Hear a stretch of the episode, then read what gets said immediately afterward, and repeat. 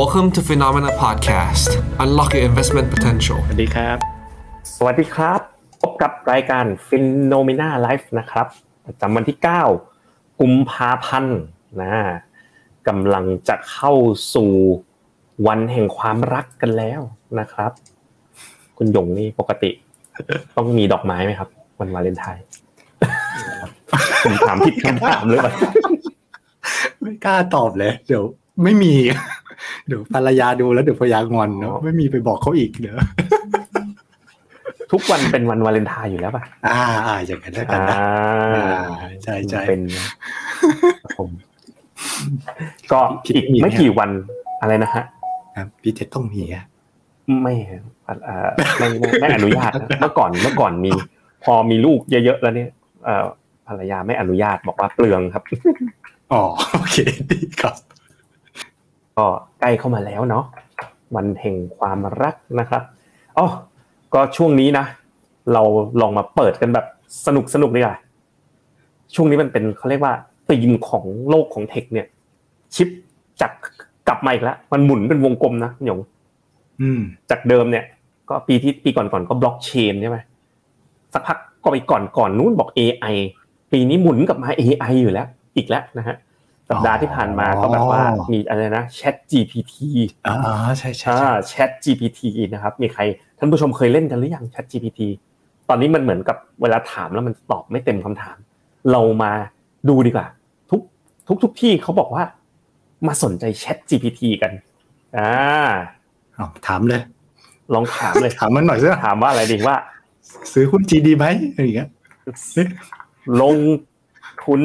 หุ้นภาษาไทยได้ด้วยเหรอประเทศไหนดีตอนนี้เห็นไหมครับเนี่ยมันไอ้ ChatGPT เนี่ยมันจะมีลักษณะของ language processing ด้วยมันเป็นการ search ในลักษณะที่อะไรอ่ะการตอบอ่ะมันจะมีการร้อยเรียงคำให้เป็นประโยคนะแล้วมันก็รวบรวมข้อมูลจากพวกอะไรอ่ะ Wikipediaเขาไปครอลข้อมูลไม่ใช่ครอลอ่ะแบบไปโปรเซสข้อมูลจากพวก Wikipedia Google เว็บบอร์ดต่างๆเนาะแล้วก็รวบออกมาเป็นคำตอบแต่ว่ามันไม่ได้เป็นคำตอบที่ถูกต้องเสมอนะแต่มันเป็นคำตอบที่อะไรนะเกิดจากความคิดของ AI ที่รวบรวมข้อมูลนะตอนนี้ ChatGPT ก็กำลังบอกแล้วว่าอะไรไม่สามารถกล่าวใดๆ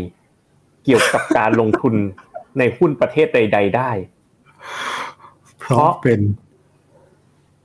ป็นเรื่องที่ขึ้นอยู่กับสถานการณ์โหลุ้นผมว่ามันสนุกตอนลุ้นนี่แหละเมื่อก่อนมันเร็วกว่านี้นะแต่ว่าเดี๋ยวนี้มันช้าขึ้นอยู่กับสถานการณ์ตลาดหุ้นและประสบการณ์การลงทุนของคุณเองเขาคิดคล้ายๆFINNOMENAนะถ้าจะลงทุนเนี่ยอย่าไปถามเขาเลยขึ้นอยู่กับประสบการณ์ลงทุนคุณเองฉะนั้นคุณควรปรึกษากับนักลงทุน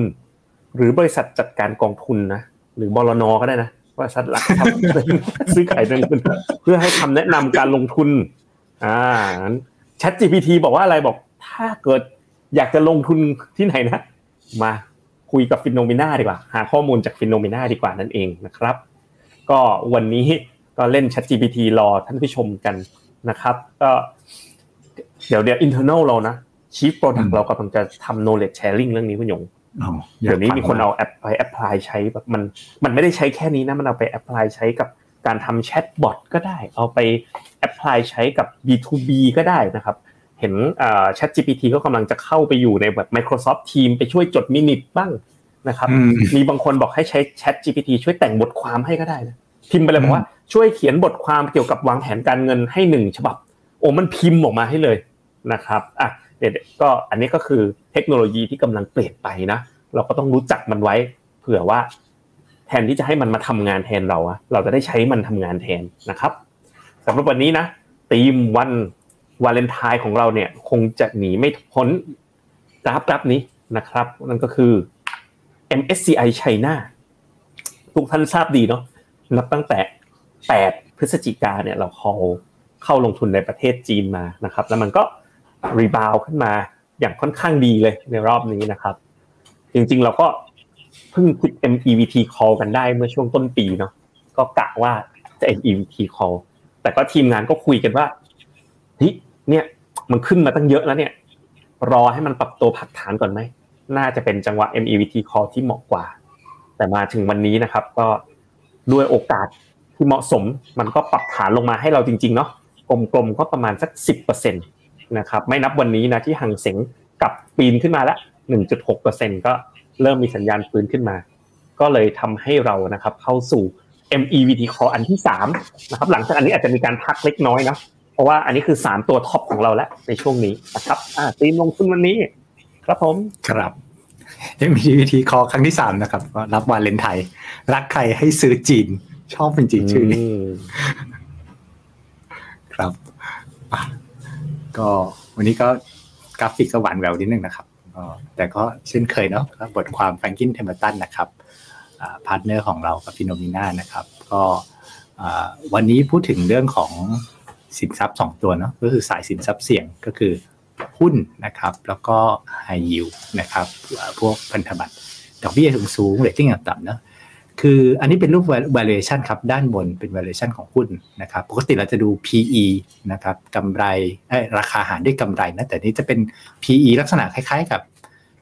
ระยะยาวนะครับเขาเรียกว่า CAPE นะครับหรือ CAPE นะครับก็จะเอาเหมาะไว้ดูยาวๆมากๆก็จะเห็นว่ามันโดนปีที่แล้วเนี่ยหุ้นก็ลงนะก็ลงทุกอย่างก็ valuation มันก็เริ่มปรับลงมานะเหมือนเริ่ม reset ปรับฐานใหม่นะครับแล้วก็ตัว high yield ก็เหมือนกันนะครับตัว spread ของ high yield นะครับก็ในเส้นสีเขียวก็เริ่มปรับขึ้นนะคือปรับขึ้นก็หมายถึงราคาก็ย่อลงนะครับแต่ว่าเขาให้ดูอีกอย่างนะครับเมื่อกี้เราพูดถึง valuation เนาะเวลาพูดเอา valuation มาคอเนี่ยเขาจะบอกว่าvaluation เนี่ยจริงๆมีผลต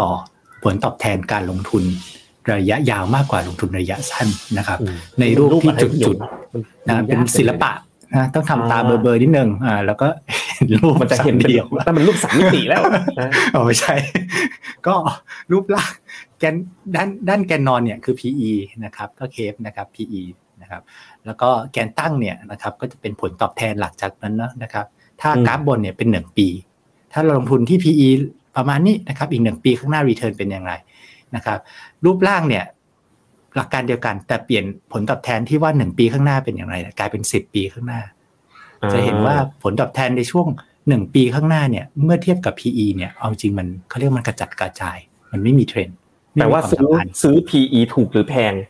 ไม่ได้ก็ไม่ได้มีผลว่าจะทำให้ผลตอบแทนดีหรือไม่ดีอะไรอย่างนั้นมั้ยใน1ปีข้างหน้าลงทุนระยะยาวซื้อตอน PE ถูกๆเนี่ยดีใช่มั้ยรูปร่างใช่มั้ยใช่ถ้าเราซื้อตอน PE 10 เท่าโอ้ผลตอบแทนเฉลี่ยก็เส้นนะมันประมาณ 12% น่ะครับถ้าซื้อตอน PE 40 เท่าเนี่ยผลตอบแทนเฉลี่ยนี่ขาดทุนเนาะขาดทุนแล้วตอนนี้ 10 ปีเนี่ยกี่เท่าอ่ะตอนนี้ PE อยู่กี่เท่า27คือเลขนี้มันเป็น CAPE นะครับของอีกของโรเบิร์ตชิลเลอร์ก็เรียกว่าก็ลงมาแหละแต่ก็ยังไม่ได้อยู่โซนบวกเนาะแต่ก็ไม่ได้แบบให้ความรู้สึกแบบโอ้ถูกขนาดนั้นนะครับครับเข้าใจแล้วครับก็อีกอันหนึ่งก็คือว่าสินทรัพย์เสี่ยงนะอันนี้คือเขาเอาperformance ของหุ้นนะครับ S&P 500เส้นสีฟ้ากับ performance ของบอนด์ตัว high yield นะครับมาพลอตในเส้นศูนย์ตรงกลางเนี่ยคือเมื่อเริ่มเกิด recession นะเอาข้อมูลในอดีตไกลๆมานะครับก็จะเห็นว่าพอเข้าสู่ recession เนี่ยโดยค่าเฉลี่ยแล้วนะแต่ละรอบเนี่ยพอเริ่มเข้าสู่ recession นะครับทั้งหุ้นและ high yield bond ก็ลงนะครับแล้วก็อาจจะหลังจากนั้นในช่วงเข้าสู่ recession แล้วใน1ปีเนี่ยนะครับก็จะเป็นแบบเริ่มลงเนี่ยมันจะลงเร็วสุดตอนเข้าแหละนะครับแล้วก็จะยืนอยู่ขาลบไปตลอดแล้วแสดงว่าสินทรัพย์เสี่ยงเนี่ยยังไงนะครับก็ไม่ถูกกับเรื่องภาวะ recession นะครับรูปนี้ก็เป็น high yield นะครับ high yield spread นะครับก็คือส่วนต่างระหว่างพันธบัตรที่เป็นพวกเรตติ้งต่ำๆนะครับที่ไม่ใช่ investment grade เนี่ยนะครับเทียบกับผลตอบแทนพันธบัตรรัฐบาลนะครับก็จะเห็นว่าเวลาที่เกิด recession ในแถบสีเขียวๆนะครับที่แรงเงาไว้เนี่ยจะเห็นว่าตัว spread นะของ high yield เนี่ยมันจะพุ่งไปช่วงปี 2000 ก็ไป 9% นะครับ GFC ไปประมาณ 16 นะครับโควิดไปสัก7ตอนเนี้ยอยู่ประมาณแค่5นะครับก็เขาก็คิดว่าเอ๊ะถ้ามันเกิด recession ซึ่งเขาก็ยังกังวลอยู่นะครับมันก็โอกาสจะดีดไปสัก7เนี่ยก็เป็นไปได้นะครับแล้วก็มีโอกาสที่ high yield เนี่ยจะย่อตัวได้อีกนะครับโดยสรุปเลยนะครับก็คือ valuation เนี่ยได้ถูก reset มาระดับหนึ่งแล้วในปี2022นะครับแต่ก็ valuation เนี่ยเป็นเครื่องมือบ่งชี้ผลตอบแทนระยะยาวมากกว่าระยะสั้นนะครับฉะนั้นในระยะยาวจริงๆเขาก็บอกว่ามันดูน่าสนใจนะครับก็คืออย่างน้อยผลตอบแทนไม่เป็นบวกเนาะ 6-7% กว่าถ้าเราดูจากกราฟนี้แต่ว่าระยะสั้นเนี่ยมันมีความเสี่ยงเรื่อง recession อยู่นะครับสรุปเลยนะครับทีมของFranklin Templeton นะ FT เนี่ยก็บอกว่ายังคงมุมมองเขาใช้คำว่า moderately bearish เนาะก็เรียกว่า bearish นะครับค่อนข้าง bearish นะระดับกลางนะครับในการลงทุนสินทรัพย์เสี่ยงนะครับผ่านไปแล้วนะครับกับเซกชันแรกกับ Franklin Templeton นะครับก็วันนี้เนาะ FINNOMENA เนี่ยนะครับก็ขยายผลของความร่วมมือกับ Franklin Templeton ไปอีก1เลเวลแล้วนะครับเราเนี่ยมีเทคโนโลยีที่ชื่อว่า Goals Navigator นะครับ Goals Navigator เนี่ยมาจากกลไกทั้งหมดในการจัดพอร์ตแล้วก็จัด Asset Allocation รวมถึงเลือกกองทุนเนี่ยเป็นการทำงานร่วมกันระหว่างทีม Investment ของ FINNOMENA กับ Franklin Templeton โดยที่กลไกในการจัดว่าจะซื้อหลักทรัพย์สินทรัพย์ใดเป็นสัดส่วนเท่าไหร่เนี่ยเป็น Franklin Templeton จัดมาให้นะครับแล้วเราก็ใช้กลไกเนี่ยนะครับทำให้คนไทยเนี่ยสามารถรับบริการจัดพอร์ตโดย Franklin Templeton ได้เลยโดยเป็นการจัดพอร์ตตามเป้าหมายของเรานะครับตามชื่อของเขาคือ Goals Navigator นะครับตอนนี้เราเริ่มเข้าสู่ช่วงของการลอนช์แล้วนะครับแล้วก็เริ่มมีนักลงทุนเข้ามาลงทุนแล้วเริ่มมีหลายรายแล้วเหมือนกันนะครับถ้าสนใจเนี่ยติดต่อมาทาง FINNOMENA ได้เลยนะครับก็เราตั้งเป้าว่าอีกหน่อยเนี่ยรับบริการจัดพอร์ตโดยฟันด์เฮ้าส์ระดับโลกนะมาเลือกกองทุนรวมในประเทศไทยนะครับสามารถทำได้เลยคุณไม่ต้องไปเปิดพอร์ตออฟชอร์ต้องมีเงิน3ล้าน5ล้านเหรียญดอลลาร์สหรัฐก็รับบริการดีๆเหล่านี้ได้นะครับถ้าสนใจ Goals Navigator ก็ติดต่อเราเข้ามาได้นะครับไปกันที่ภาพของตลาดหุ้นจีนกันเลยนะครับ MEVT Call ชุดที่3มาแล้วนะครับแต่เดี๋ยวเราจะให้ทายกันนะว่าเรา Call จีนอะไรนะจีนมันมีหลายอันมีจีน A Share ก็มีจีน H Share ก็มีแล้วก็มีจีนMSCI ก็มีนอกจากนั้นยังมีอะไรนะหังเส็ง China Enterprise Index Red Chip อะไร P Chip China Tech K Share โอ้โหกองจีนบ้านเรามีเยอะมากๆเลยนะค่อยๆฟังไปว่าจะเป็นอะไรนะครับก็เริ่มต้นจากอย่างแรกเลยนะครับก็คือ Citi Economic Surprise Index นะครับ Citi Economic Surprise Index เนี่ยประเทศอื่นดูเหนื่อยๆนิดนึงนะครับแต่ปรากฏว่าจีนเนี่ยหลังจากเปิดเมืองเนี่ยมีการกระชากตัวขึ้นต่อเนื่องนะจากมกราที่สะบัดขึ้นมาอย่างแรงแล้วก็ยังไต่เส้นขึ้นไปอีกต่อเนื่องนะครับสำหรับ City Economic Surprise Index ก็ดูค่อนข้างโดดเด่นแล้วก็มีทิศทางที่ดูเป็นการ turn around ด้วยนะครับก็ถามคุณหยงนิดนึงนะครับว่าไอ้ City Economic Surprise Index เนี่ยเอามาเปิดดูบ่อยจังเลยที่ดึงจากแมคโครบอนเนี่ยนะฮะวันนี้ถามหน่อยว่ามันสำคัญยังไงแล้วมันแบบส่งผลต่อตลาดหุ้นเลยเหรอครับ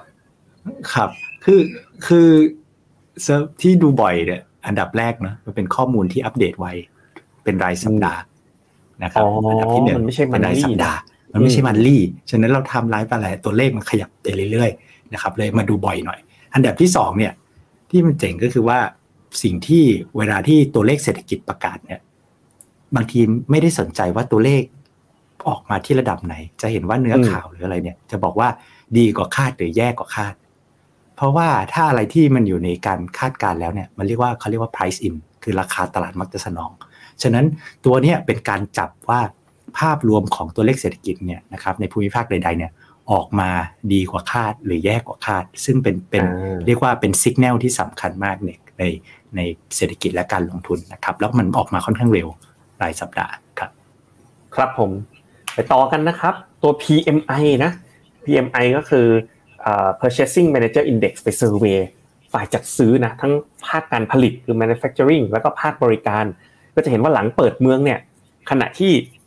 อเมริกาเนี่ยเริ่มดิฟต่ำกว่า50ปรากฏว่าจีนเนี่ยทะลุ50ขึ้นมานะครับกลับมาสู่โซนที่เรียกว่าขยายตัวอีกครั้งหนึ่งนะครับ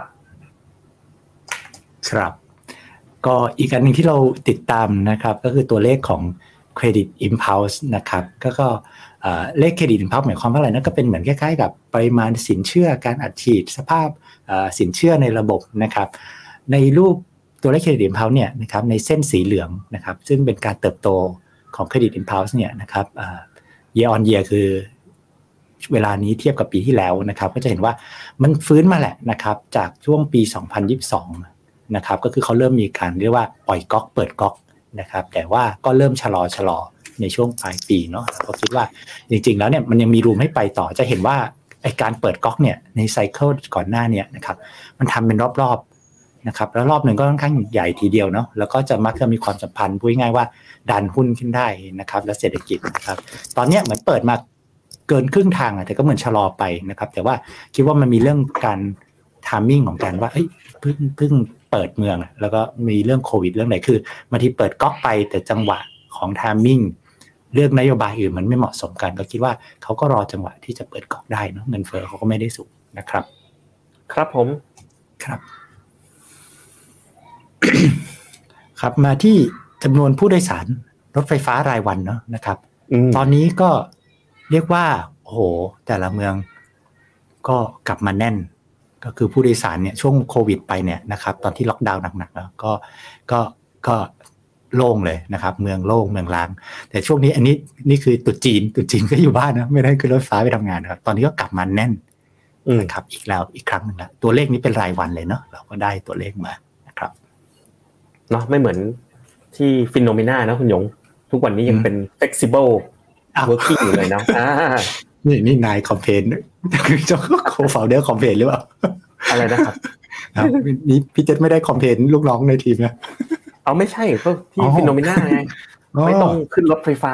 วันไหนมีประชุมเบนสตอมก็ไปเจอออฟฟิศเวลาเรา investment committee กันคุณหยงก็จะนัดทีไปรวมออฟฟิศมันได้งานได้เนื้อกว่ามันได้ถกและสนุกแต่ถ้าประชุมทั่วไปทั้งวันหรือนั่งทำงานรีเสิร์ชก็อยู่ที่บ้านก็ได้จริงครับนะครับโอเคครับผมอ่ะราคาของอาคารพาณิชย์นะ commercial housing นะซึ่งมันก็เป็นตัวสะท้อนแบบสภาวะเศรษฐกิจนะช่วงปีที่แล้วเนี่ยไปมันดูล่อแร่นะตอนนี้ก็ดูเหมือนน่าจะผ่านจุดต่ำสุดไปแล้วราคาบ้านก็ไม่ได้แบบถึงกับหักหัวลงนะอาจจะขึ้นช้าลงตัวนี้ก็ต้องดูครับว่าบางทีตัว housing เนี่ยมันชอบซ่อนตัวอยู่นะถ้าเกิดว่าเราแบบเข้าไปลงทุนในตลาดแล้วปรากฏ housing ตลาด housing มันพังขึ้นมาเนี่ยได้รับผลกระทบแน่นอนนะครับทีนี้อันนึงนะครับที่ผมคิดว่าเป็น catalyst นะหรือตัวกระตุ้นอันดับต้นๆเลยของจีนน่ะก็คือทางการจีนแหละครับผมมีความเชื่อแบบนี้นะคุณหยงเวลาลงทุนนะมันขึ้นมาทางไหนมันก็ลงทางนั้นหรืออะไรมันลงทางไหนเนี่ยมันก็ขึ้นทางนั้นนี่เป็นหลักคิดผมเลยนะอย่างช่วงปีที่แล้วใช่มั้ยกลัวเงินเฟ้อเจ็บจากดอกเบี้ยขึ้นเพราะฉะนั้นเนี่ยเวลามันมีนรีเวอร์ชั่นนะคุณหนุ่มมันก็จะมาจากกลับข้างกันนะช่วงเนี้ยที่มันแรลลี่มานะมันก็มาจากความผ่อนคลายจากความกลัวเงินเฟ้อแล้วดอกเบี้ยก็เริ่มขึ้นไม่แรงใช่ไหมเหมือนกันจีนนะครับที่ตอนนี้รู้สึกบูลลิชมากเป็นพิเศษเลยก็เพราะเรื่องนี้ครับก่อนหน้านี้ทางการจีนก็เอาเหลือเกิน common prosperity นะปีที่แล้วตีไม่หยุดเลยนะฮะแต่พอกลับทางเนี่ยช่วงนี้เขาทำมาค้าขายเขาไม่ลบไม่ตีกับใครเลยนะสังเกตไหมปีนี้ไม่เห็นมีแต่ข่าวดีๆทั้งนั้นแอนด์ไฟแนนเชียลก็ให้เข้าได้แอปตีเรียกแท็กซี่เรียกรถก็กลับมาใช้ได้นะครับคือทุกอย่างกลับมาดูแบบทางการจีนเนี่ยเริ่มที่จะแบบกลับมาสนับสนุนเรื่องเทคอย่างเต็มที่ตัวล่างนี่คือยังไงนะคุณหนุ่มที่บอกว่าเป็น registration based IPO system คือยังไงไม่ต้องขอกลต.อย่างเงี้ยเหรอเข้าตลาดได้เลยก็พยายามจะอำนวยความสะดวกครับเปิดทางครับผมไปดูต่อที่ earning กันครับมา earning นะครับการปรับประมาณการนะครับกำไรในหลายๆตลาดนะครับจีน A Share จีน MSCI China All China นะครับก็จะเห็นว่าเทรนด์เนี่ยนะครับก็เอากวาดตาก่อนตลาดโลกส่วนใหญ่ตอนเนี้ยก็หลายประเทศอยู่ขาลงนะครับอันนี้ห่างคนที่บวกได้เนี่ยก็มีไม่กี่ตลาดนะครับแล้วก็มี MSCI China ห่างเส็งนะครับที่เป็นขาบวกส่วน China Asia เนี่ยก็ปรับลดลงเล็กน้อยนะครับจ ที่สำคัญมาตามดูในหน้าถัดไปดีกว่าเพราะว่าอันนี้มันเป็นในเดือนที่ผ่านมานะครับในหน้าถัดไปก็คือเรื่องการปรับประมาณการคราวนี้เราพล็อตเป็นเทรนด์ยาวๆในช่วง 2-3 ปีที่ผ่านมานะครับการปรับประมาณการกำไรนะครับในหุ้นจีนรูปเส้นสีดำนะด้านซ้ายเป็นA share นะ MSCI 300เทียบกับหุ้นโลกนะครับจะเห็นว่าเส้นสีดำเนี่ยรูปซ้ายรูปขวาเหมือนกันแล้วรูปขวาเป็น MSCI China เส้นสีดำเนี่ยนะครับการปรับประมาณการกำไรเทียบกับหุ้นโลกเนี่ยมันลงมาตลอด2ปีคือเวลาตามหุ้นเนี่ยมันจะไม่ค่อยมีประเทศไหนที่มันลงแบบลงยาวขนาดเนี้ยนะครับก็เรียกว่าจีนเนี่ยหนักจริงๆปรับลงมา2ปีนะครับตอนเนี้ยเราเริ่มเห็นว่ามันเริ่มเรียกว่าเริ่มยืนแล้วกันซูมดูดีๆมันอาจจะหักหัวขึ้นด้วยเล็กน้อยได้ซ้ำเริ่มติดอัพนะอันขวาคุณหยง MSCI China มันเริ่มแบบผมคิดไปเองว่าเนี่ยผมใบแอดใช่ผมรู้สึกว่ามันเริ่มพีคถูกๆถ้าซูมออกมา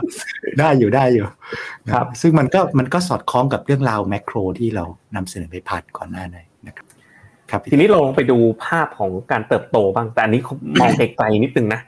ถ้าปีนี้หุ้นจีนก็โต10ต้นๆ%แต่ว่าอุ๊ยทีมงานลองไปดูแบบพล็อตออกไปไกลๆนะปี2024 2025เนี่ย EPS growth จีนเนี่ยก็ถือว่าโดดเด่นเลยนะประมาณ 15% ขณะที่ forward PE เนี่ยก็อยู่ประมาณสัก10ต้นๆนะ11 12เท่าก็เลยทีมงานก็บอกว่าเป็นภาพ earning อีกมุมนึงที่จีนเนี่ยดูโดดเด่นนะเหนือตลาดหุ้นอื่นๆใน valuation ที่ถือว่าถูกกว่าด้วยนะครับที่ถูกกว่าจีนก็จะมีเวียดนามนั่นแหละนะครับไปดูกันในมุมของvaluation ต่อนะครับ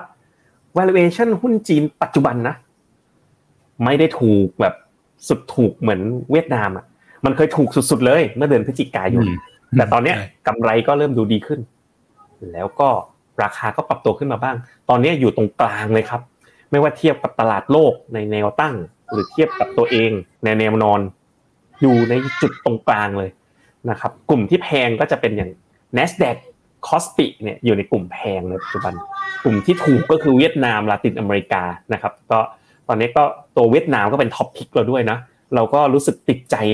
จจากความถูกตอนที่คอห่างเซ็งนะครับก็อยู่ใน MEVT คอของเราด้วยก่อนหน้านี้ก็จะมีกอง Principal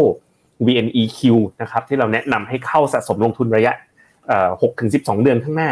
นะครับรวมไปถึงตัว UJIS นะกอง Global Bond นะครับแล้วก็วันนี้นะเดี๋ยวมาดูกันว่าจะเป็น China Internet China A Share หรือ MSCI China นะครับก็ถ้าดูเป็นตัวเลข PE กลมๆนะเป็นดูตัวเลข PE เลยนะห่างเส็งนะครับเทรดอยู่12เท่าจีน MSCI China 13เท่านะครับจีน A Share CI 314เท่าก็จะเห็นว่าถ้าเทียบกับตัวเขาเองในอดีตเนี่ยนะก็จะอยู่ในกรอบใกล้ๆกับค่าเฉลี่ยทุกตลาดเลยนะครับก็จะอินไลน์กับรูปเมื่อกี้นะครับก็จะเห็นว่าเนี่ยรูปนี้จะเป็นรูปที่เรียกว่าดูรูปเดียวครบได้หลายมุมมากนะแต่อันนี้เราดูให้แบบง่ายๆหน่อยก็เรียกว่าอยู่ในกรอบค่าเฉลี่ยนะครับแล้วก็เรียกว่าไม่ได้แพงนะครับมาเทคนิคอลนะครับก็เทคนิคอลเราเช็คฟันโฟลก่อนนะครับฟันโฟลจะเห็นว่าฟันโฟลของจีนนะฟันโฟลที่หมายถึงนักลงทุนต่างชาติไหลเข้าออกจีนก็คล้ายๆกับราคาหุ้นและเรื่อง earnings นะครับคือไหลมาตลอด2ปีลงชันมากนะครับก็โดนขายฝรั่งทิ้งนะครับไม่รู้ทุกฝรั่งทั้งโลกทุกชาตินะตอนนี้นะครับพอตลาด reopen เนี่ยนี่เริ่มกลับมาซื้อละแต่ว่าพอเห็นรูปนี้เราก็ได้รู้สึกว่าไอ้ที่ขายไปเนี่ยยังอีกไกลเหมือนกันนะครับก็เรียกว่า flow เนี่ยเริ่มกลับมาละนะครับแต่ก็ยังไม่ได้เรียกว่าถ้าเทียบกับที่ขายไปก็ยังว่าโอ้ห่างไกลนะครับครับผมก็ปัจจุบันนะเราไปดูว่ามีหุ้นจีนสักเท่าไหร่ที่เทรดอยู่เหนือเส้น200วันนะค่าเฉลี่ย200วันตัวนี้มันจะเป็นตัวชี้เหมือนกันว่าโดยรวมในตลาดขาขึ้นหรือขาลงเนาะมันก็เป็นความเชื่อกันว่าเฮ้ยถ้าเทรดต่ำกว่าเส้น200วันมันเป็นช่วงที่ยังเป็นขาลงถ้าเทรดอยู่เหนือเส้น200วันคือขาขึ้นซึ่งตอนนี้ทั้ง3ดัชนีเนี่ยทะลุ 50% ไปแล้วโดยเฉพาะห่างเส็งนะ 80% อยู่เหนือเส้น200วันไปเรียบร้อยแล้วนะครับผมแล้วก็เป็นสไลด์พิเศษต้อนรับวันวาเลนไทน์นะเกิดมานะครับดูการลงทุนมานานไม่เคยมีใครทำแบบนี้ก็คือเอาวันวาเลนไทน์เป็นตัวตั้งนะแล้วดูว่าผลตอบแทนของตลาดหุ้นจีนอันนี้เป็นตัวอะไรคุณหยง A Share ว่าจากวันวาเลนไทน์นับไปนะเป็นยังไง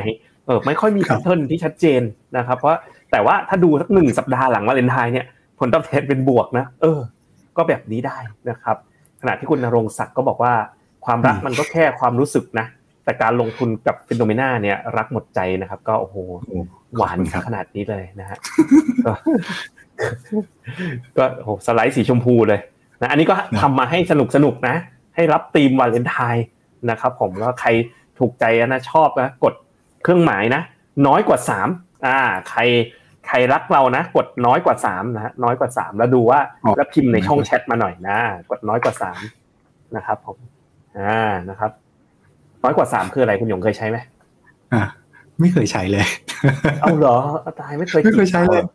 น้อยกว่า3ก็คือหัวใจไงหัวใจน้อยจะเห็นแล้วไม่เคยใช้นะครับผมโอ้น่าส่งหัวใจเอ้ยมีมากกว่า3ด้วยคุณธีรดิษฐ์มากกว่า3นี่แปลว่าอะไรนะครับส่งหัวใจกันนิดนึงนะวันวาเลนไทน์นะครับผมโอเคครับไปสรุปเป็น EVT call หน่อยมีหัวใจมาแล้วนะครับสรุปเลยนะครับภาพแมคโครนะจีนเนี่ยฟื้นตัวชัดเจนแล้วก็แรงกว่าที่นักวิเคราะห์คาดนะครับก็ตั้งแต่ออกจากซีโร่โควิดนะครับภาครัฐเนี่ยได้กลับตัวนโยบายหลายอย่างนะนโยบายอสังหาก็เริ่มกลับมาสนับสนุนไม่หวดละนะครับผ่อนคลายธุรกิจอินเทอร์เน็ตนะครับก็ไม่ถือไม่เดียวหวดแล้วเหมือนกันนะครับตัวอสังหาเองเนี่ยก็เริ่มดูมีเสถียรภาพนะครับแล้วก็ดูเหมือนจะผ่านจุดที่แย่ที่สุดไปแล้วนะครับ earning แน่นอนนะพอแมคโครกลับตัวขนาดนี้นะครับ earning ก็เริ่มเห็นสัญญาณการปรับประมาณการกำไรที่ดีขึ้นหลังจากที่ underperform หุ้นโลกมา2ปีนะครับ valuation เนี่ยไม่ได้ถูกมากๆแล้วแต่ว่ากลับมาอยู่ที่ค่าเฉลี่ยระยะกลางนะครับแล้วก็แต่ว่าถ้าเวลาที่โมเมนตัมเศรษฐกิจมันดีๆมากเนี่ยคราวนี้มันก็ยังมีแบบก็ไปเทรดแพงกว่านี้ก็ได้บวก1บวก2 SD นะเห็นมาเยอะแยะแล้วนะครับยิ่งถ้า earning มีการปรับตามเนี่ยนะครับก็เป็นเรียกว่าก็จะทำให้ valuation เนี่ยไม่ต้องกังวลนะครับ technical นะครับ fund flow ต่างชาติเนี่ยหลังจากทิ้งหุ้นจีนอย่างแรงมา2ปีตอนนี้เริ่มกลับมาสะสมนะครับแล้วก็หุ้นหลายตัวนะนะครับตอนนี้เทรดแบบว่าเหนือเส้น200วันเป็นลักษณะของเรียกว่า market breadth ขึ้นก็ขึ้นแบบยกแผงนะครับค่อนข้างเฮลตี้นะครับเราก็แนะนำว่า MEVT Call อันที่3คือซื้อจีนครับ Buy China นะครับส่วนซื้อกองอะไรเดี๋ยวมาดูกันนะครับกองจีนไหนดีนะครับวันวาเลนไทน์รักใครให้ซื้อจีนนะครับ กองทุนหุ้นจีนที่เราจับมาคุยกันวันนี้มี3กองจริงๆเราชอบทั้ง3เลยแหละนะครับกองแรกนะ B Cap C Tech B Cap C Tech เนี่ยตามชื่อเลยเทคจีนล้วนๆนะฮะก็ถ้าใครคิดว่าแบบโอ้ก่อนหน้านี้หุ้นเทคจีนนะโดนตีซะเละเทะเลยถ้ามันขึ้นมันก็น่าจะขึ้นแรงนะครับก็คือกลุ่มแรกนะ B Cap C Tech นะครับตัวที่2ก็คือ A Share A Share KTA Share นี่คาแรคเตอร์มันเป็นไงคุณหยงเขาก็ดูเป็นสไตล์ bottom upแล้วก็ไม่ได้ว่าเน้นแต่ก็ถืออะไรเขาดู A share ถ้าเกิดซื้อ A share มันได้หุ้นประมาณไหนอ่ะก็มีจดทะเบียนอยู่ในเมนแลนด์ใช่มั้ยจดทะเบียนในเมนแลนด์อันดับแรกเมนแลนด์ก็คือจีนซื้อขายก็ได้คนจีนเป็นหลักเลยคนจีนนี่แหละซื้อขายเป็นหลักใช่เพราะว่าต่างชาติเข้ายากหน่อยนะครับก็มีท่อเข้าไปเดี๋ยวยากก็กองนี้ก็ bottom up เนาะแล้วก็เลือกบาลานซ์ระหว่าง growth quality valuation นะครับครับผมแล้วก็กองที่3คือ K China K China เนี่ยก็เป็น MSCI China หุ้นข้างในก็จะมีทั้ง A Share ก็มีหุ้นที่อยู่ในจดถือที่ Nasdaq ก็มีเนาะพวก Alibaba ก็มีได้ก็มีหุ้นที่จดอยู่ในหังเส็งด้วยนะครับท่านผู้ชมไหนบอกกันมาสิอยากอ่านจังเลยว่าในมุมมองคุณนะ3กองทุนเนี้ยชอบกองไหนเพราะอะไรนะดู FINNOMENA มาก็เยอะชอบอันไหน B Cap C Tech KTA Share K China ถ้าบอกชอบตรงไหนเฉยๆก็ได้เพราะอะไรด้วยก็ได้ผมก็มีในใจนะผมมีในใจด้วยเหมือนกันนะว่าชอบกองไหนเพราะอะไรนะครับเรากองค่อยๆไปดูกันคุณหยงครับ KTA Share กับ K China เป็นยังไงบ้างนี่คือเซกเตอร์นะครับเซกเตอร์อะโลเคชั่นคือการจัดกลุ่มอุตสาหกรรมนะครับรูปซ้ายเป็นตัว A Share นะกองแม่ Alliance นะครับก็จะเห็นว่าจะมีเซกเตอร์อย่าง Industrial นะครับ Industrial อุตสาหกรรมนะมี Finance ใหญ่ๆ นะครับอันนี้เป็นจุดต่างใหญ่มากกับรูปด้านขวานะมี consumer staple ก็คือสินค้าบริโภคเนาะที่เป็นลักษณะของพวกสินค้าจำเป็นนะครับแล้วก็มี IT นิดหนึ่งนะครับแต่ขณะที่รูปด้านขวานะครับ K China นะกองแม่ JP Morgan เนี่ยตัวนี้จะเน้นไปทางเรียกว่า growth คิ้วหน่อยมี tech เยอะหน่อยนะครับจะเห็นว่าจะมี consumer discretionary นะเรียกว่าคือถ้าแปลตรงตัวเนี่ยมันจะว่าเหมือนสินค้าบริโภคแบบฟุ่มเฟือยนะครับแต่ว่าพวกเนี้ยข้างในมันมีพวก internet firm อยู่นะครับมี tech มีอะไรอยู่นะครับแล้วก็มี communication services อย่าง Tencent เนี่ยก็อยู่ในนี้นะครับแล้วก็มี IT ก็เห็นว่าถ้าเป็นแนว all China อย่าง MSCI China เนี่ยจะมีพวกสาย tech เนี่ยเยอะหน่อยแล้วก็จะแบบเรียกว่าแบงก์ซึ่งเป็นเซกเตอร์แบบโบราณอย่างเงี้ยนะ traditional finance เนี่ยนะครับก็จะเล็กนะครับใน all China นะครับนั่นก็จะเห็นความแตกต่างกันนะครับครับผมก็แวะไปดูท่านผู้ชมหน่อยนะชอบอันไหนกันนะคุณยาหยีชอบ B Cap ชอบ Tech นะคุณประวิทย์นี่ก็สายชอบ TCH Tech กล่องนี้ผมก็มีถืออยู่นะครับนะคุณพัทรธรนะชอบ K China คุณแซมซ่าก็ K China เพราะกำไร 8% แล้วลงทุนดู FINNOMENA แน่นอนนะครับ K China เหมือนกันนะครับ SCB C Tech ไม่มีให้เลือกคุณแบมบี้บอกมีทั้ง3ตัวเลยนะครับโอเคไปดูกันไส้ในของกองทุนกันนะครับ KTA Share เนี่ยถ้าดูผมมองกวาดๆตาดูเนี่ยนะก็จะไม่ได้หนักเทคเท่าไหร่เนาะดูจากหน้าหุ้นนะใช่ครับอย่างเคยโชว์เนี่ยน่าจะเป็นเล่าสุราเล่าสุรา Citic Security นะครับEast Money Information มีธนาคารมีผิงอันเนาะก็จะเป็นสปอร์ตเซกเตอร์มาถ้าเป็นคอน sumer ที่อยู่ใน A Share เนี่ยมันก็จะเป็นพวกคอน sumer staple นะเหมือนที่คุณหยงบอกเมื่อสักครู่นึงนะครับส่วน K China เนี่ยผสมผสานนะแต่3 4 5ตัวแรก5 6ตัวแรกนี่เป็นเทคเลยแล้วก็มีแบงค์แล้วก็มีตัวผิงอันอยู่ด้วยเนาะก็แปลว่า K China ยังไงก็คงหนักเทคแหละหนักเทคมากกว่าหนัก A Share ชัดเจนนะเพราะว่า A Share มันเข้าถึงได้ยากกว่านะครับแต่ก็มีกลุ่มที่เป็นแบบตัวอย่างพิงอันหรือ China Merchant Bank ปนอยู่ด้วยนะครับไปดูต่อกันนะครับสัดส่วนการลงทุนของ B Cap C Tech นะก็จะมีลงใน CQQQ นะครับ49.8% แล้วก็ Kweb 49% ก็คืออย่างละครึ่งซึ่งไส้ในเนี่ยคล้ายๆกันเลยเนาะก็คือเนี่ย Tencent Alibaba Meituan พินตัว JD.com นะครับก็คือเป็นเทคล้วนๆเลยนะครับซึ่งตอนลงก็ลงค่อนข้างแรงนะครับสุดท้ายแล้วรูปนี้คุณหยงก็เรียงยังไงคุณหยงอันนี้ดูทั้ง PE ทั้ง Growth 3กองแล้วเป็นยังไงก็จริงๆเนี่ยพอเราเอามาเรียงกันเนาะนะครับเรียงยังไงแกนนอนเนี่ยด้านขวาซ้ายขวาเนี่ยคือ PE ความถูกแพงถ้าอยู่ขวาก็แพงหน่อยนะครับแต่เทียบกับ growth นะครับในช่วง12เดือนข้างหน้านะครับในแกนตั้งก็จะเห็นว่าจริงๆสิ่งที่คือดูเนี่ยมันกวาดตาจริงๆมันอินไลน์อยู่ในเทรนด์นะก็หมายถึงถ้าเราจ่ายสิ่งที่แพงโอกาสเติบโตก็สูงอันนี้เรื่องธรรมดานะครับจะเห็นคาแรคเตอร์ของ K China เนี่ยซึ่งมีทั้งอย่างที่พี่เจษบอกมันผสมเทคก็มีแบงก์ก็มีนะครับอย่างขณะที่มันก็จะอยู่กลางๆก็โตเรียกว่ากลางๆแต่ก็สูงนะในตัวเลข 30% เนี่ยนะครับB Cap C Tech ก็โตสูงมากๆนะครับแต่ว่าก็ต้องจ่ายแพงหน่อยนะ A Share เนี่ยก็จะเป็น traditional business เนาะธุรกิจดั้งเดิมในแผ่นดินใหญ่ก็จะโตช้าหน่อยแต่ก็ถูกหน่อยมีความ value กว่าฉะนั้นก็ K China จะเป็นสายที่เรียกว่าผสมอ่ะแล้วก็ได้ทั้ง2 character นะครับTactical Call ของเรานะเราไปรีวิวดูกันนิดนึงนะว่า Tactical Call เนาะที่เรา call กันไปนะครับมีอะไรบ้างนะมีเวียดนาม Emerging Market นะครับ A Share แล้วก็ S&P 500เราลองไปรีวิวดูกันนะครับว่าผลงานแต่ละกองเป็นยังไงบ้างนะ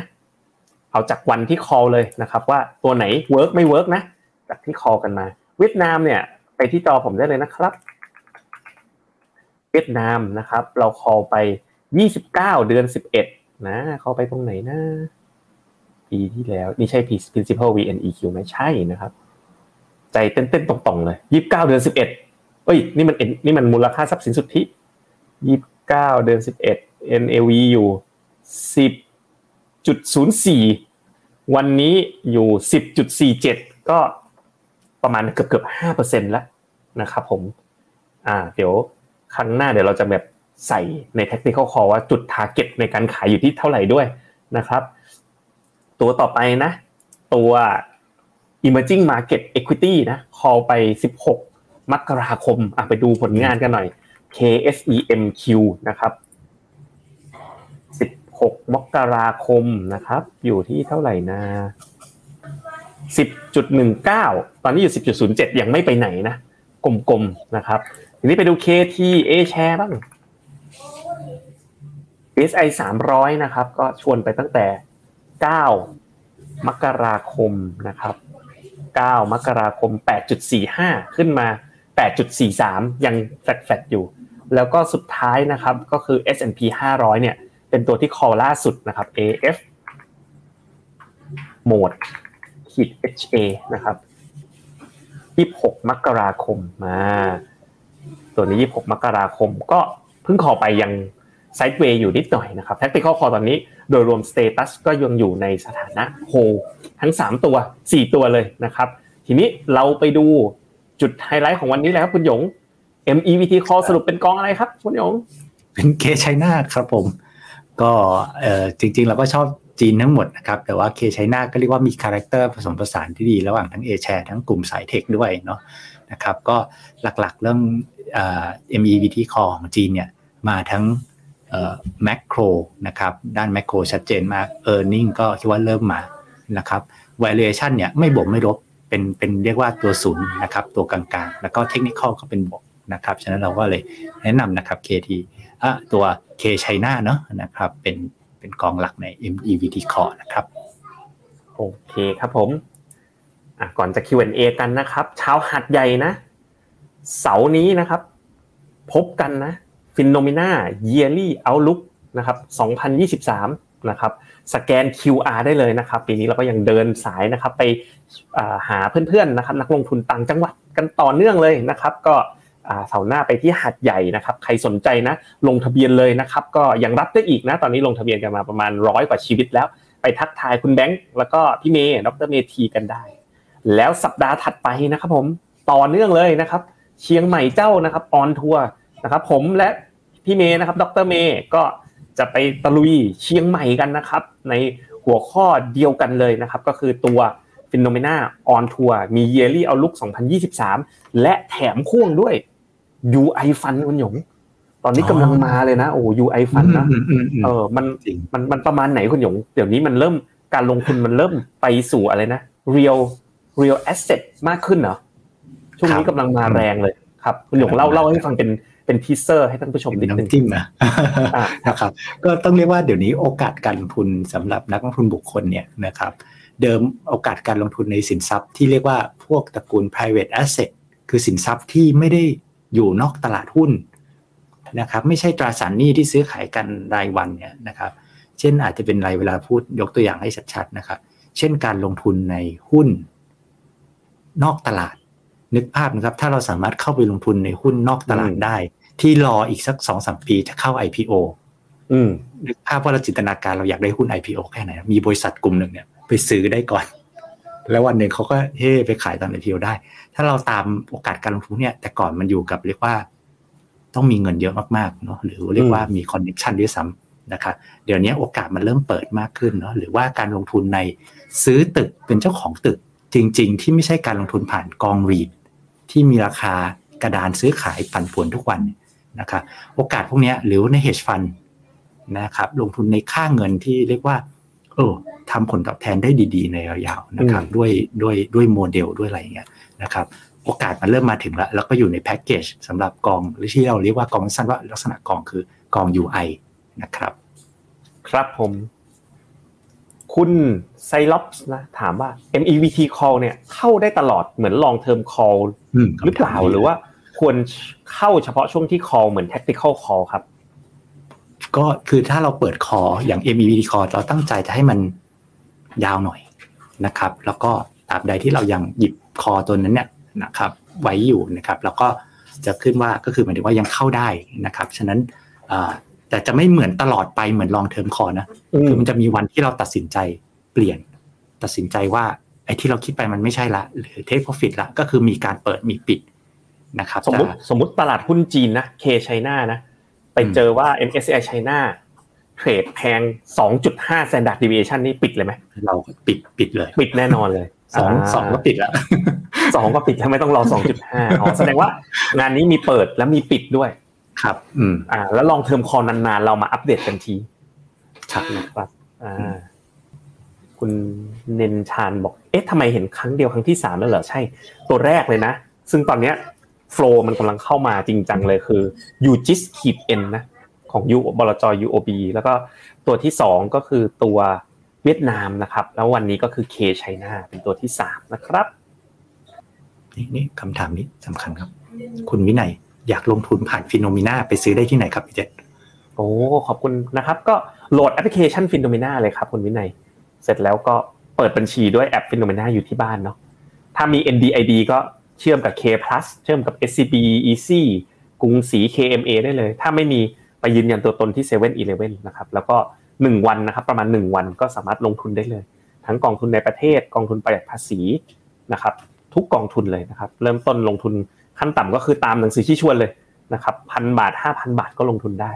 ถ้าลงทุน 500,000 บาทขึ้นไปเริ่มมีที่ปรึกษาการลงทุนส่วนตัวเลยนะครับสามารถติดต่อช่องทางต่างๆเราเข้ามาได้เลยนะครับถ้าใครที่ชมอยู่ครับมี KT China Bond ตัวนี้เป็น China Bond นะลบอยู่ประมาณ 10% เริ่มถัวได้หรือยังสามารถถือยาวได้3ปีผมแนะนำนะครับเพราะว่าบอนด์ของจีนปีที่แล้วเนี่ยเครดิตมันได้รับผลกระทบเยอะปีนี้มันน่าจะเริ่มค่อยๆฟื้นตัวด้วยนะครับคุณแนนเดาถูกนะว่าเราจะขอ MSCI นะครับขอชื่อกองจีนและเวียดนาม RMF ค่ะควรเข้าซื้อได้แล้วหรือยังจริงๆมันมีทริคนึงนะคุณหยงแค่เปิดพอร์ตกองทุนประหยัดภาษีนะด้วยแอปพลิเคชัน FINNOMENA เนี่ยคุณหยงและทีมงานเนี่ยทำกองทุนแนะนำจริงๆแทบทุกประเภทกองทุนไว้เลยนะครับถ้าเกิดว่าจะเอาเป็น RMF แนะนำนะตัวเวียดนามเป็น K เวียดนาม RMF นะครับเดี๋ยวผมเปิดจากแอป FINNOMENA เลยนะจะมีเขียนว่ากอง RMF แนะนำเนี่ยเห็นมั้ย KTA Share Megatrend RMF เนี่ยผมเจอแล้วเวียดนาม RMF นะครับต่อไปกองจีน RMF ที่เราแนะนำก็เป็น KF China RMF นะครับTMB COF เข้าได้ไหมตอนนี้เข้าได้นะครับผมเคเวียดนามเจ็บปวดรอก่อนนะ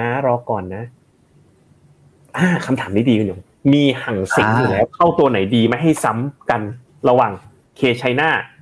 B Cap C Tech แล้วก็ KTA Share KTA Share จะไม่ซ้ำกันนะครับ SCB CHA นับไหมก็นับเป็น A Share นะครับใช้ได้นะครับK China กับ One All China เป็น MSCI เหมือนกันใช้ได้ทั้งคู่นะครับและทั้ง2กองนะบน FINNOMENA มีขายหมดเลยนะครับสามารถซื้อได้ไม่มีค่าธรรมเนียมใดๆเพิ่มเติมนะกับ FINNOMENA นะครับ ASP Evo China ก็ได้นะครับโอ้โหเมื่อก่อนเวลามันวิ่งก็วิ่งน่าดูเลยกองนี้นะครับ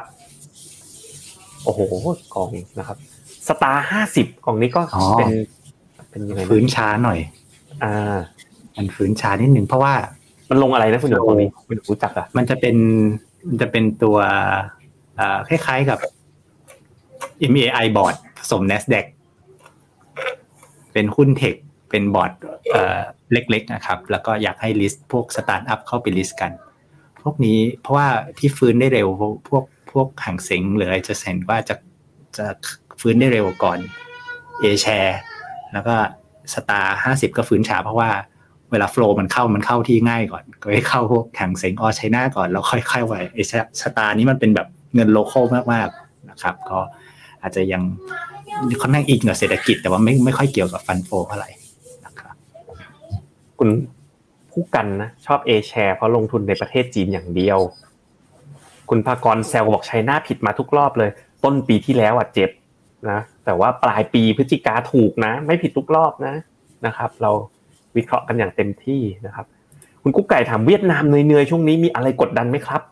เวียดนามคุณน้องมีงบครับงบช่วงนี้ประกาศงบอยู่แล้วก็ต้องยอมรับครับงบไม่ค่อยดีไม่ค่อยดีครับวันนี้เปิดบัญชีเสร็จแล้วพรุ่งนี้ลุยนะมาเลย MEVT Call 3กองจัดไปเลยนะครับอ๋อไชน่ามีโอกาสไปต่อด้วยใช่ครับกองรีดน่าสนใจไหมคุณหยงปีนี้รีดไม่ถ้ายิวแก็บไม่คือมันก็โดยเปรียบเทียบกับตราสารหนี้อ่ะดอกเบี้ยมันขึ้นก็ไม่ค่อยน่าสนใจน้อยลงนะครับน้อยลงนะครับแนะนำกองตราสารหนี้ UJIS -N เลยครับเป็นท็อปพิกของเรา TMB GQG อิงกับดัชนีอะไรคุณหยงไม่ใช่ MSCI หรือ S&P All Country ครับ World All Country ครับเอาเจ็บกองไหนถั่วกองนั้นก็ได้คุณเบสใช้ได้เหมือนกันหุ้นจีนมี 40% พอร์ตแนะนำถั่วไม่ถั่วแล้วครับเยอะไปแล้วนะครับ 30-40 เยอะเกินไปผมว่าเต็มที่ก็ 20-30 พอแล้วนะครับ UCI KTA Share K China เราเลือก K China นะครับแล้วก็ทองคำคำแนะนำของเราล่าสุดก็คือเบรกก่อนหลังจากที่มันขึ้นมาเยอะแล้วเนาะดอลลาร์เริ่มทิศทางมาแข็งนะเราให้ลดตัวนี้นะครับไปตอนนี้ไปซื้ออย่างกองทุนหุ้นที่เราแนะนำหรือ UJIS จะดีกว่าสุดท้ายนะครับถ้าดอกเบี้ยนโยบายขึ้นราคากองแบบ UJIS จะลงไหมคำถามดีคุณยงครับก็มีผลนะครับแต่ว่าในนโยบายตอนดอกเบี้ยนโยบายมันยังจะขึ้นอยู่นะแต่ดอกเบี้ยตลาดเนี่ยไอ้พวก2ปี4ปี10ปีไม่ได้ขึ้นเท่าไหร่ละแล้วก็ UJIS duration เขาสั้นครับหมายถึงเขาไม่ได้รับผลกระทบมากนะครับครับผมโอเคก็เรียบร้อยแล้วนะครับก็ตอบได้แทบทุกคำถามเลยวันนี้ขอบคุณ652คนนะครับที่มาฟัง FINNOMENA LIVE กันในวันนี้นะครับผมคุณอรุณีสุดท้ายบอกเข้า K China ตอนเดือนพฤศจิกายนตอนนี้บวก 23% ยินดีด้วยนะครับก็เราก็จะทำหน้าที่ของเราอย่างเต็มที่ต่อไปนะครับก็วันนี้ FINNOMENA LIVE ก็ขอลาท่านผู้ชมไปก่อนกับ MEVT Call ครั้งที่3ของเรานะครับสวัสดีครับสวัสดีครับบริการที่ปรึกษาการลงทุนส่วนตัวจาก FINNOMENA จะช่วยให้คุณสามารถจัดการการลงทุนจากคำแนะนำของมืออาชีพด้านการลงทุนที่คอยดูแลและปรับพอร์ตการลงทุนของคุณให้เป็นไปตามเป้าหมายสนใจรับบริการที่ปรึกษาการลงทุนส่วนตัวสมัครได้ที่ finno.me/finnomena-exclusive หรือ line@finnomenaport คำเตือนผู้ลงทุนควรทำความเข้าใจลักษณะสินค้าเงื่อนไขผลตอบแทนและความเสี่ยงก่อนตัดสินใจลงทุน